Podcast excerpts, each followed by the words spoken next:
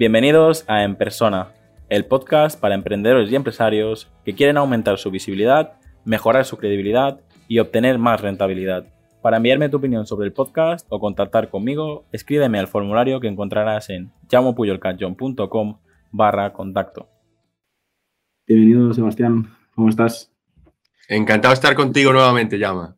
Eh, hace dos años creo que fuiste uno de los primeros invitados y, hoy eh, quería volver a hablar contigo porque digo, ostras, este, este libro que has sacado desde el punto de vista em, emprendedor mm, tiene, tiene muchas cosas que yo quiero que, la audiencia escuche y digo, mira, eh, creo que vale la pena volver a invitar a Sebas y en este nuevo formato que como sabéis hasta ahora hacía más, más entrevistas, más eh, unas preguntas muy preparadas y tal, hoy puedo invitar a, amigos, puedo invitar a, conocidos y, conversar en lo que son expertos. Y, si algo es experto uh, Sebas es la parte de oratoria, la parte de, la comunicación. Y para mí no puedes ser emprendedor, no puedes eh, tener tu propio negocio si no sabes comunicar, si no, valoras mínimamente la, oratoria. Así que, Sebas, eh, cuéntanos qué tal este, este, este libro. Eh, cuéntanos un poquito qué podemos encontrar en él. Imparable busca ser una hoja de ruta, un mapa claro para construir una carrera de propósito y tener éxito en ella. Donde éxito, evidentemente, es una palabra subjetiva que depende de cada quien, pero suele estar muy ligado a que sea algo donde te sientes bien, consigues grandes resultados, aportas mucho y por lo tanto te retribuyen adecuadamente.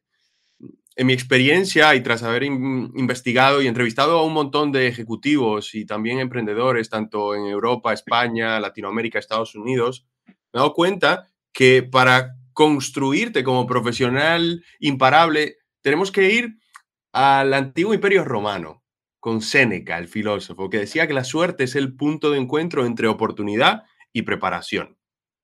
La suerte como normalmente la concebimos eh, depende mucho del azar. Jugar a la lotería, por ejemplo. La suerte desde la perspectiva de Seneca no depende del azar, depende enteramente de ti. O casi enteramente de ti, en una gran proporción. Porque oportunidades hay allí fuera. Evidentemente cambian en función del contexto, pero oportunidades siempre hay.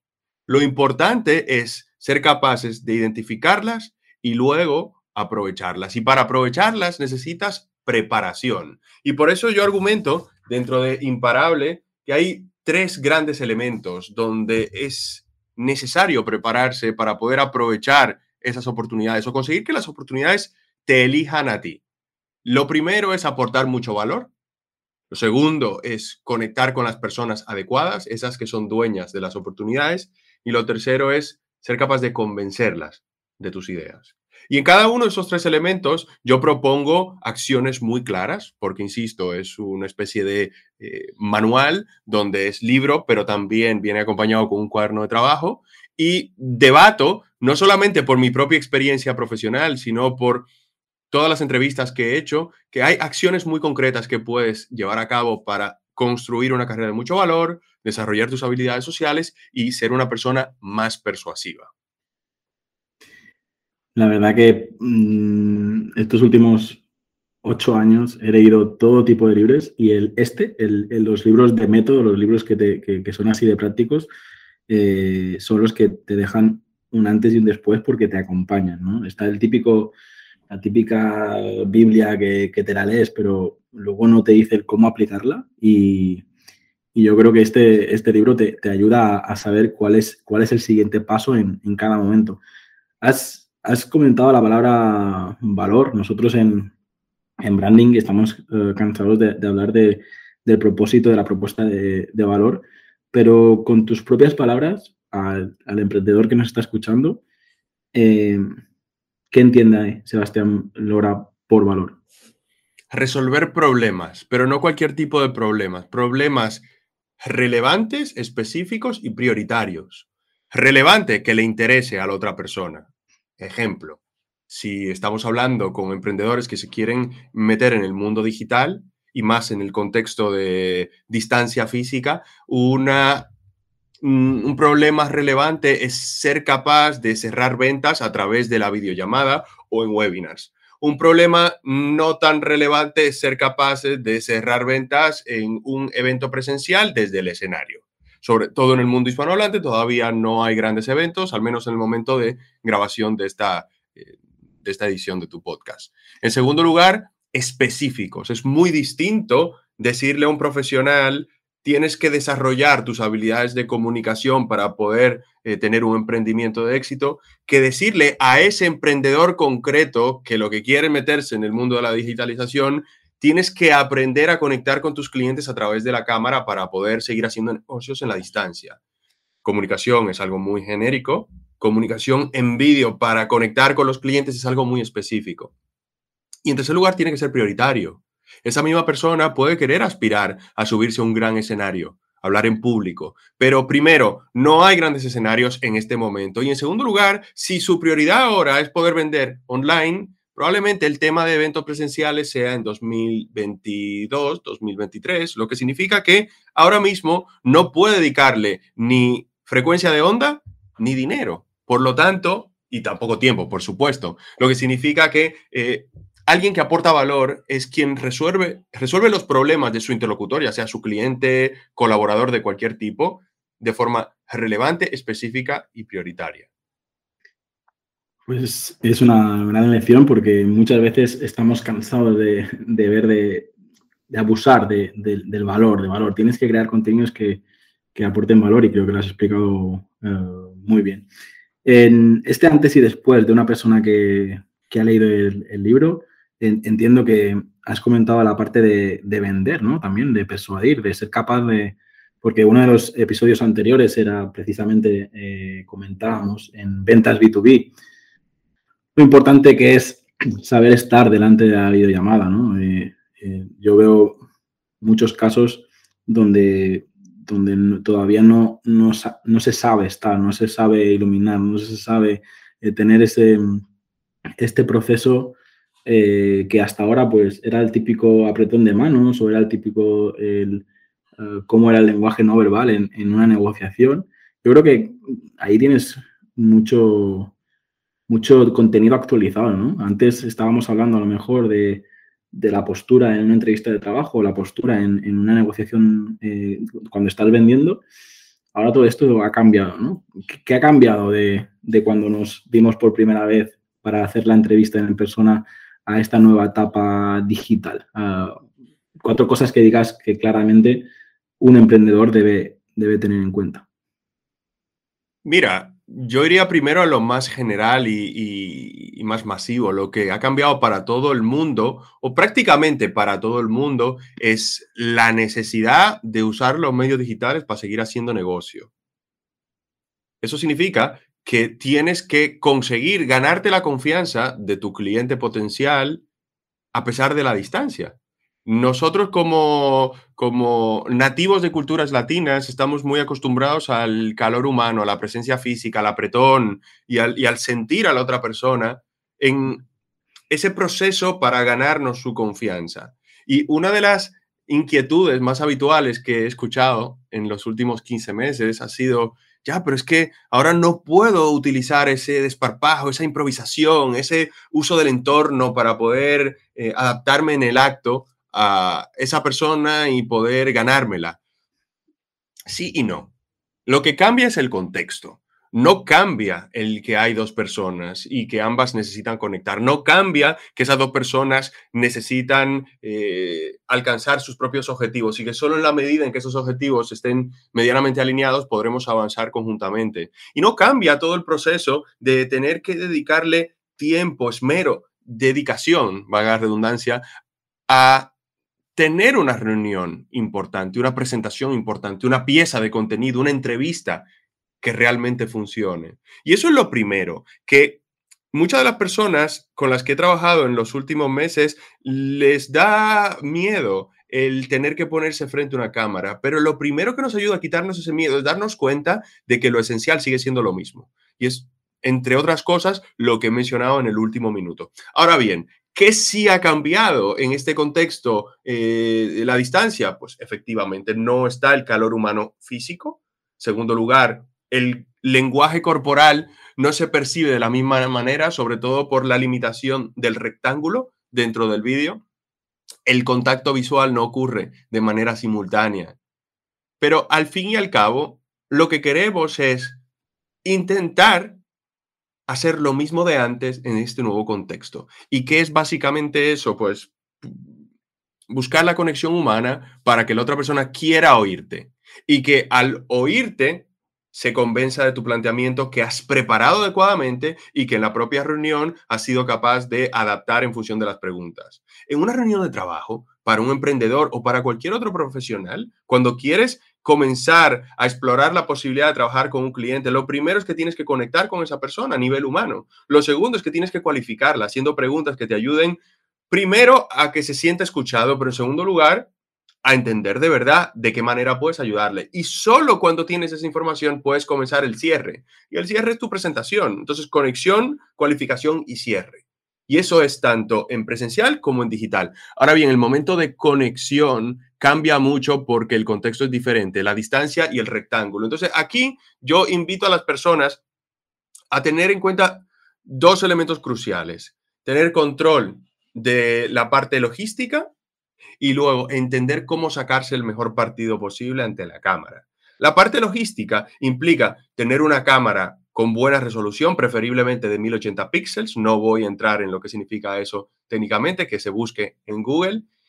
Usarla en formato horizontal. Nos estamos acostumbrando mucho a los vídeos de stories, TikTok y no sé cuántos en vertical. Y eso está bien cuando hablas con tus amigos, pero cuando estás en una reunión importante, salvo que el cliente te lo pida o sea más de ese tipo de, de, interacciones, pues lo normal es que lo pongamos en horizontal. Y la, la ventaja del uso del vídeo en horizontal es que primero es versátil. Si estás en una entrevista, pues esa entrevista luego la puedes eh, llevar a contenido en vídeo. Pero en segundo lugar, cuando estás en horizontal, eso facilita el proceso de que se te vea como si estuvieras en una mesa con la otra persona. E insisto, una mesa no acristalada, que es la que impide que se te vea de medio torso hacia abajo. Y lo que queremos es justamente emular eso, estar en una reunión en físico con una mesa no acristalada de por medio. Claro, en una reunión de ese estilo se te ve cerca, se te escucha bien y en general se te siente de manera cercana. Entonces lo que queremos es sacarnos el máximo partido posible entendiendo que con una buena cámara en horizontal, colocada a la altura de los ojos, vamos a dar esa sensación de que estamos justo frente a frente con la otra persona. Una iluminación de cara que permita que se vea bien la expresión de nuestra cara, que es lo que proyecta nuestras emociones cuando hablamos de cosas ligadas a la emoción y esto nos ayuda a conectar con los demás. Utilizar un micrófono externo. Tú y yo llevamos un micrófono externo y básicamente lo, lo lo primero que me viene a la cabeza es son auriculares, auriculares del teléfono que viene con un micrófono integrado. Eso es más que suficiente como para que a la hora de transmitir tus ideas se escuchen muy bien. Porque tanto ordenador como dispositivos móviles son muy buenos captando el sonido de todo, incluido el eco y el ruido del ambiente. En cambio, cuando tienes un micrófono externo pegado a tu boca, de repente lo que dices se escucha mucho mejor. Y por último, el fondo. El fondo tiene que tienes que asegurarte de dos variables. La primera es que no distraiga y la segunda que no reste a tu imagen. El resto es irrelevante. Lo primordial es eso, que no distraiga y que no reste a, su a tu imagen. El mío, distrae, ¿eh? porque yo, a veces de repente estoy en una reunión y sale un cocodrilo o sale tal y me da miedo hasta a mí, pero es verdad que eh, son e, este tipo de consejos, uh, Sebas, es, eh, por ejemplo, el mirar a la cámara yo muchas veces me doy cuenta que inconscientemente uso eso. O sea, yo estoy mirando, normalmente tengo aquí tres pantallas y miro una, miro otra, estoy presentando. Pero cuando estoy a punto de hacer el cierre, ya miro, miro al objetivo y, como que es como cuando estás presentando y estás mirando a, varias personas, pero en una sala con cuatro o cinco personas, al momento de hacer el cierre, pones todo tu cuerpo hacia esa persona y le miras directamente a los ojos porque sabes que él es el que va a tomar la decisión o ella es la que va a tomar la decisión. Pues yo a veces em, uso esto, ¿no? Uso el, mirar a cámara cuando me interesa y, cuando no, pues, eh, pues a lo mejor miro otras pantallas y tal. Y, yo creo que esos, esos, esos trucos o esta manera de, trabajar me, lo, hago de, forma natural, pero a veces soy consciente de que es lo que ayuda a, a también hacer como diferentes fases en una videollamada que puede durar 90 minutos o 120 minutos, pues es como cuando te cambias de postura de tal, pues también tienes que aprovechar eso. Y respecto, lo, respecto a lo, que decías de los micrófonos, es, es algo que, que, creo que todos hemos empezado con los auriculares de, que te vienen y, lo único es eso, ser, ser conscientes de, de que no una herramienta Mm, sea de 30 euros o sea de 300, eh, es una herramienta. Es decir, lo, importante es dominar lo que estabas comentando tú, ¿no? El, saber, eh, el, tener los mínimos como para, para, dar una buena imagen. Yo muchas veces, eh, pues lo típico, ¿no? De que empieza la reunión y me oyes, no sé qué, me ves, tal, mm, no, no saber configurar ni tu propia herramienta. Yo creo que ahí es lo que tú decías, una parte logística y otra más de habilidades y mental. Mm, mm. El que no domine la herramienta, yo le invito a que haga reuniones de prueba con sus amigos. Y ya está. Y lo que decías de vertical o tal, yo creo que estamos. Creo que estamos en un momento donde si es una consulta rápida, yo mismo, yo mismo he vendido incluso a través de una llamada de WhatsApp vertical. Pero incluso he vendido a través de un audio. Creo que como emprendedores barra vendedores, porque para mí una cosa está ligada a la otra, si no, si no, si no eres capaz de vender, mm, no emprendes y si, si emprendes necesitas vender. Eh, hablamos siempre de, diferenciación y el, y el ser capaz, a lo mejor cuando todo el mundo te envía un, un mail que necesitas, necesitas 15 minutos para leerlo, pues a veces el, enviar un audio corto y, ver qué, contesta la otra persona eh, tiene muchísimo más resultados. Y también es comunicación, Es decir, yo creo que es algo que, también podríamos uh, comentar. No sé, a lo mejor ya nos separamos del concepto de... Claro, imparable. Claro que sí, claro que sí. No, y no nos separamos. De hecho, imparable yo no entro en tanta profundidad en la parte técnica de la videollamada. Yo hablo de estrategias y que son aplicables tanto al en persona, al vídeo, al audio. Pero tú has dado en el clavo en algo y es cuestión de contexto. Pero también hay un elemento interesante. El audio, tú como experto en podcast, es un medio que entra casi en la intimidad.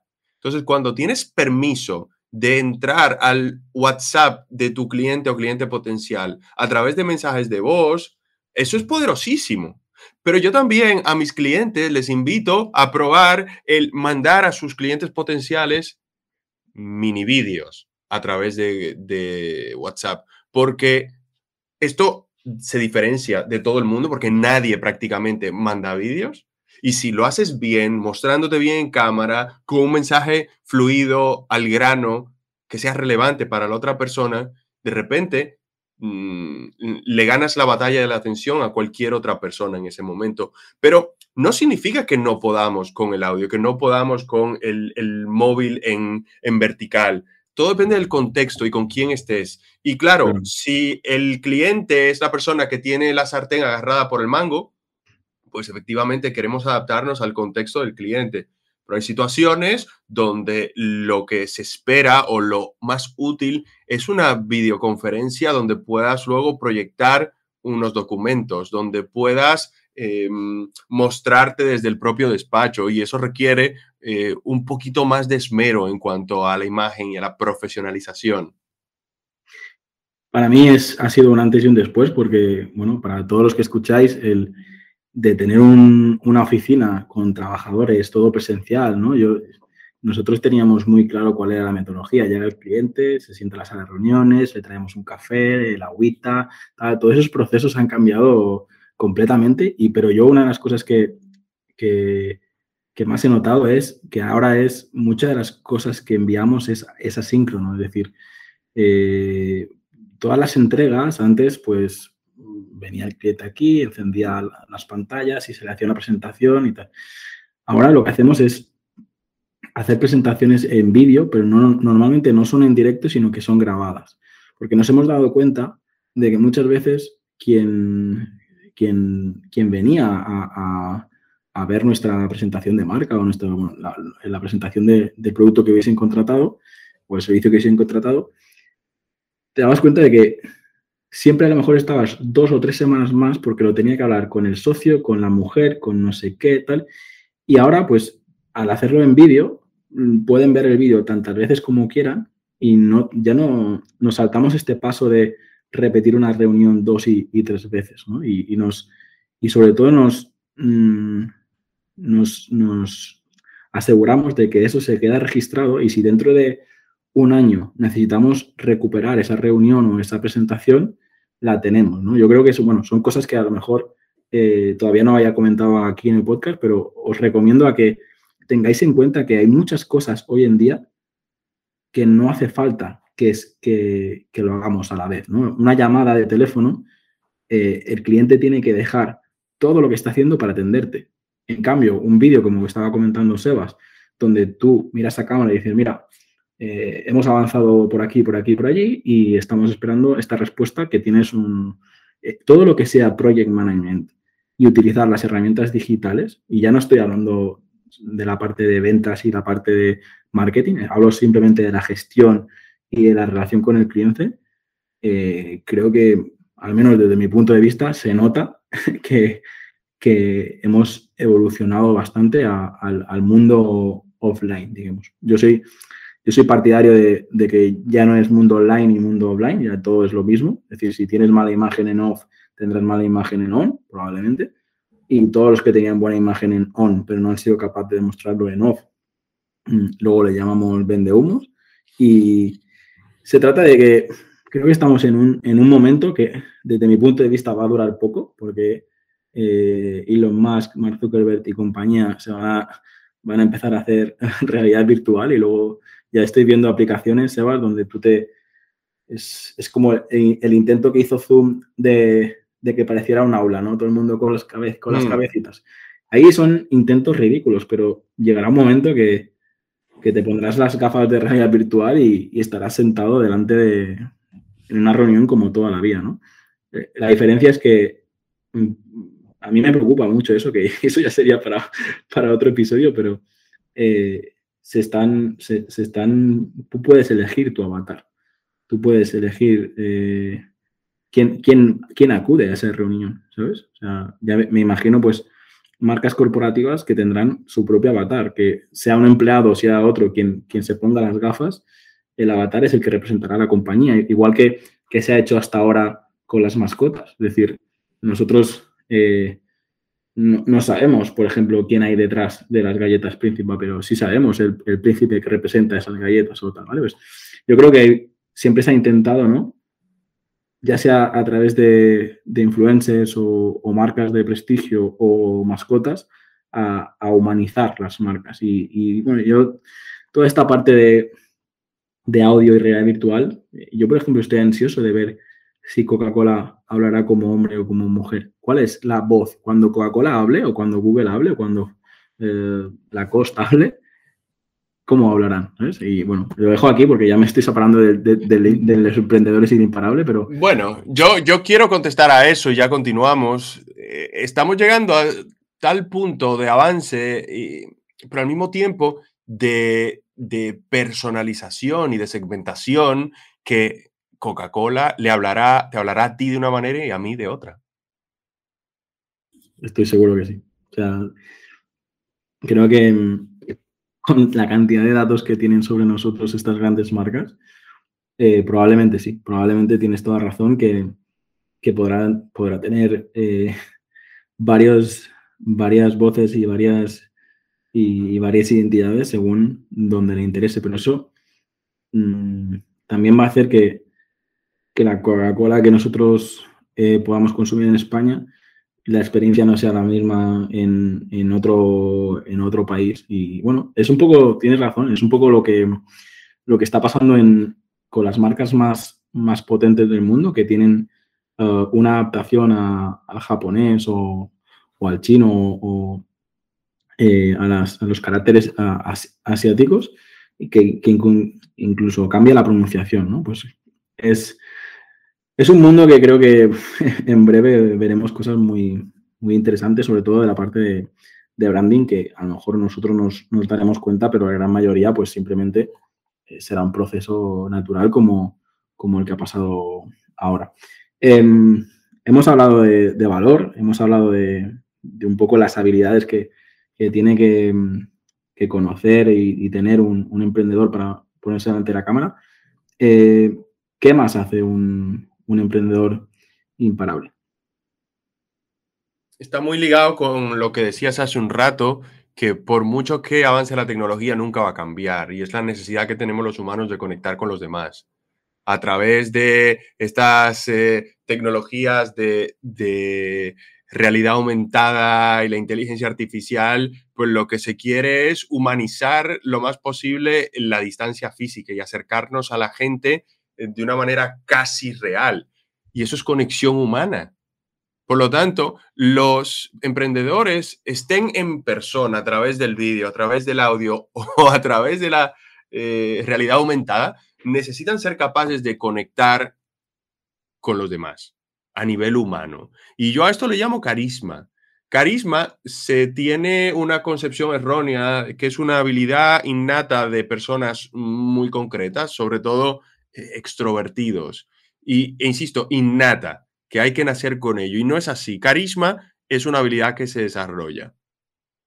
Pero lo primero es, eh, para quitarnos esa mentira de la cabeza, hay que redefinir carisma. Carisma es una especie de magnetismo que consigue que atraigas a determinado tipo de persona hacia tu círculo, porque esa gente se siente escuchada, se siente en buenas manos, te respeta, eh, se interesa por lo que estás diciendo.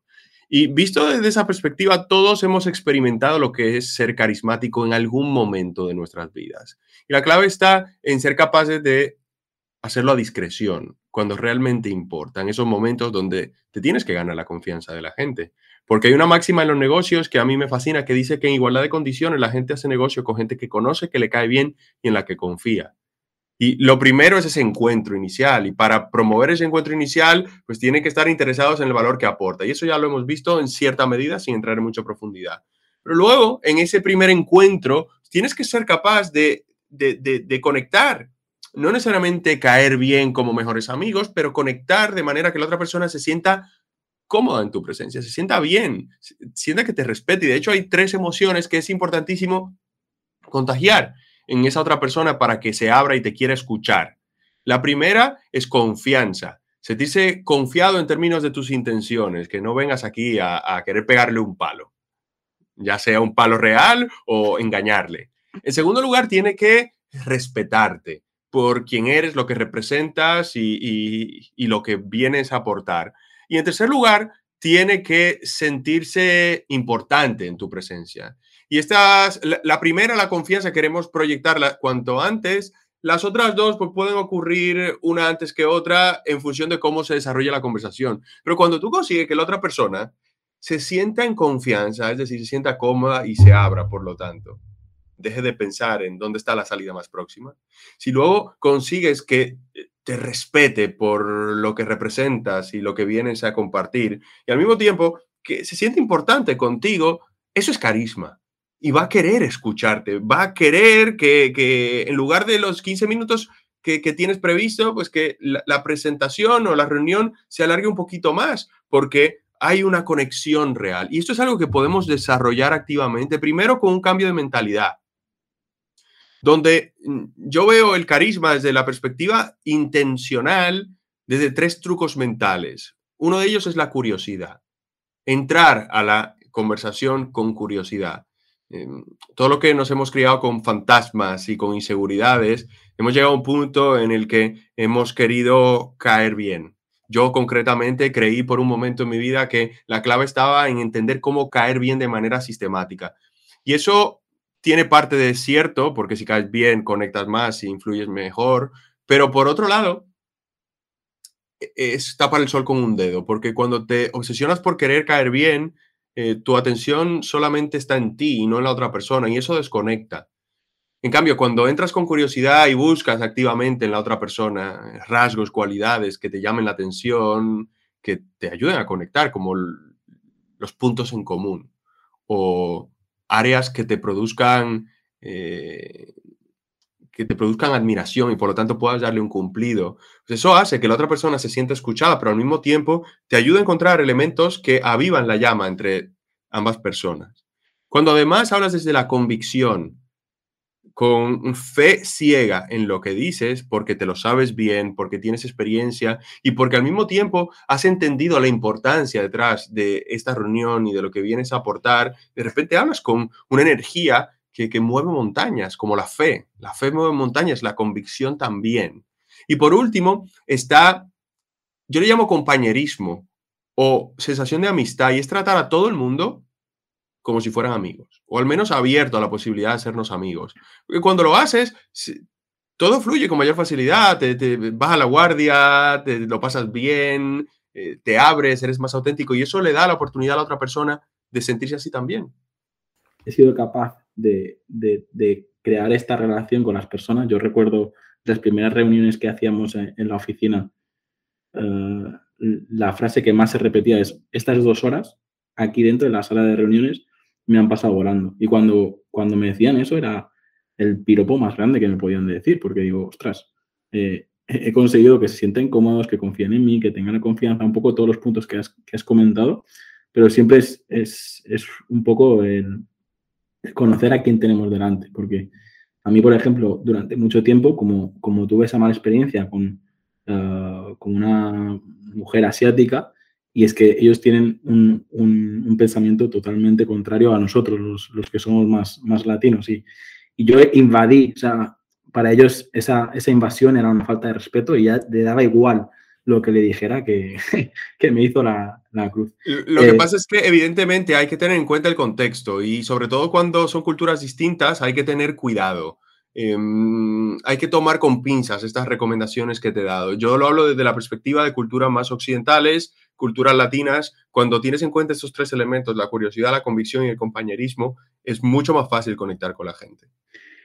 Yo creo que eh, todo lo que las experiencias y las batallitas que podría contar ahora, eh, si el emprendedor que nos está escuchando necesita ese checklist, este manual, eh, lo tienen, lo tienen a su alcance, que es el, libro que, hemos mencionado. Así que para ir terminando, Sebas, me gustaría que nos digas dónde podemos encontrar el libro y dónde te podemos encontrar a ti. Si hay alguien que dice, ostras, eh, Sebastián Lora tiene unos contenidos que a mí me interesan, ¿dónde te pueden encontrar?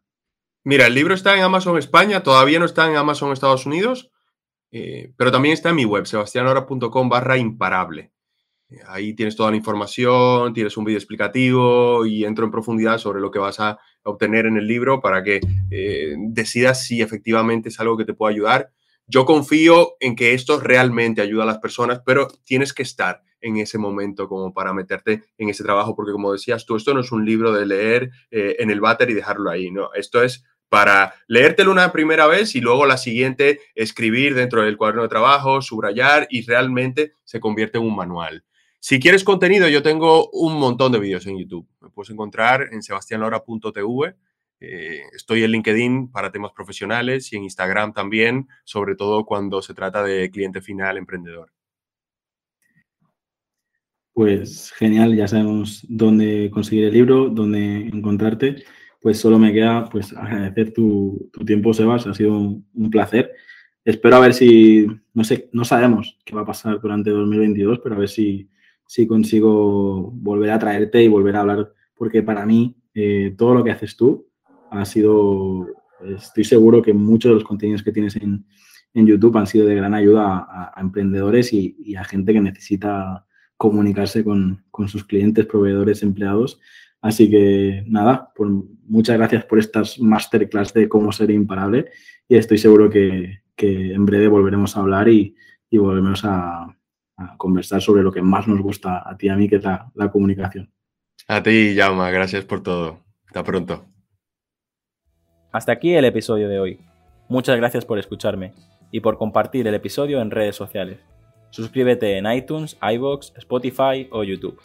Encuentra este y todos los demás episodios en enpersona.com.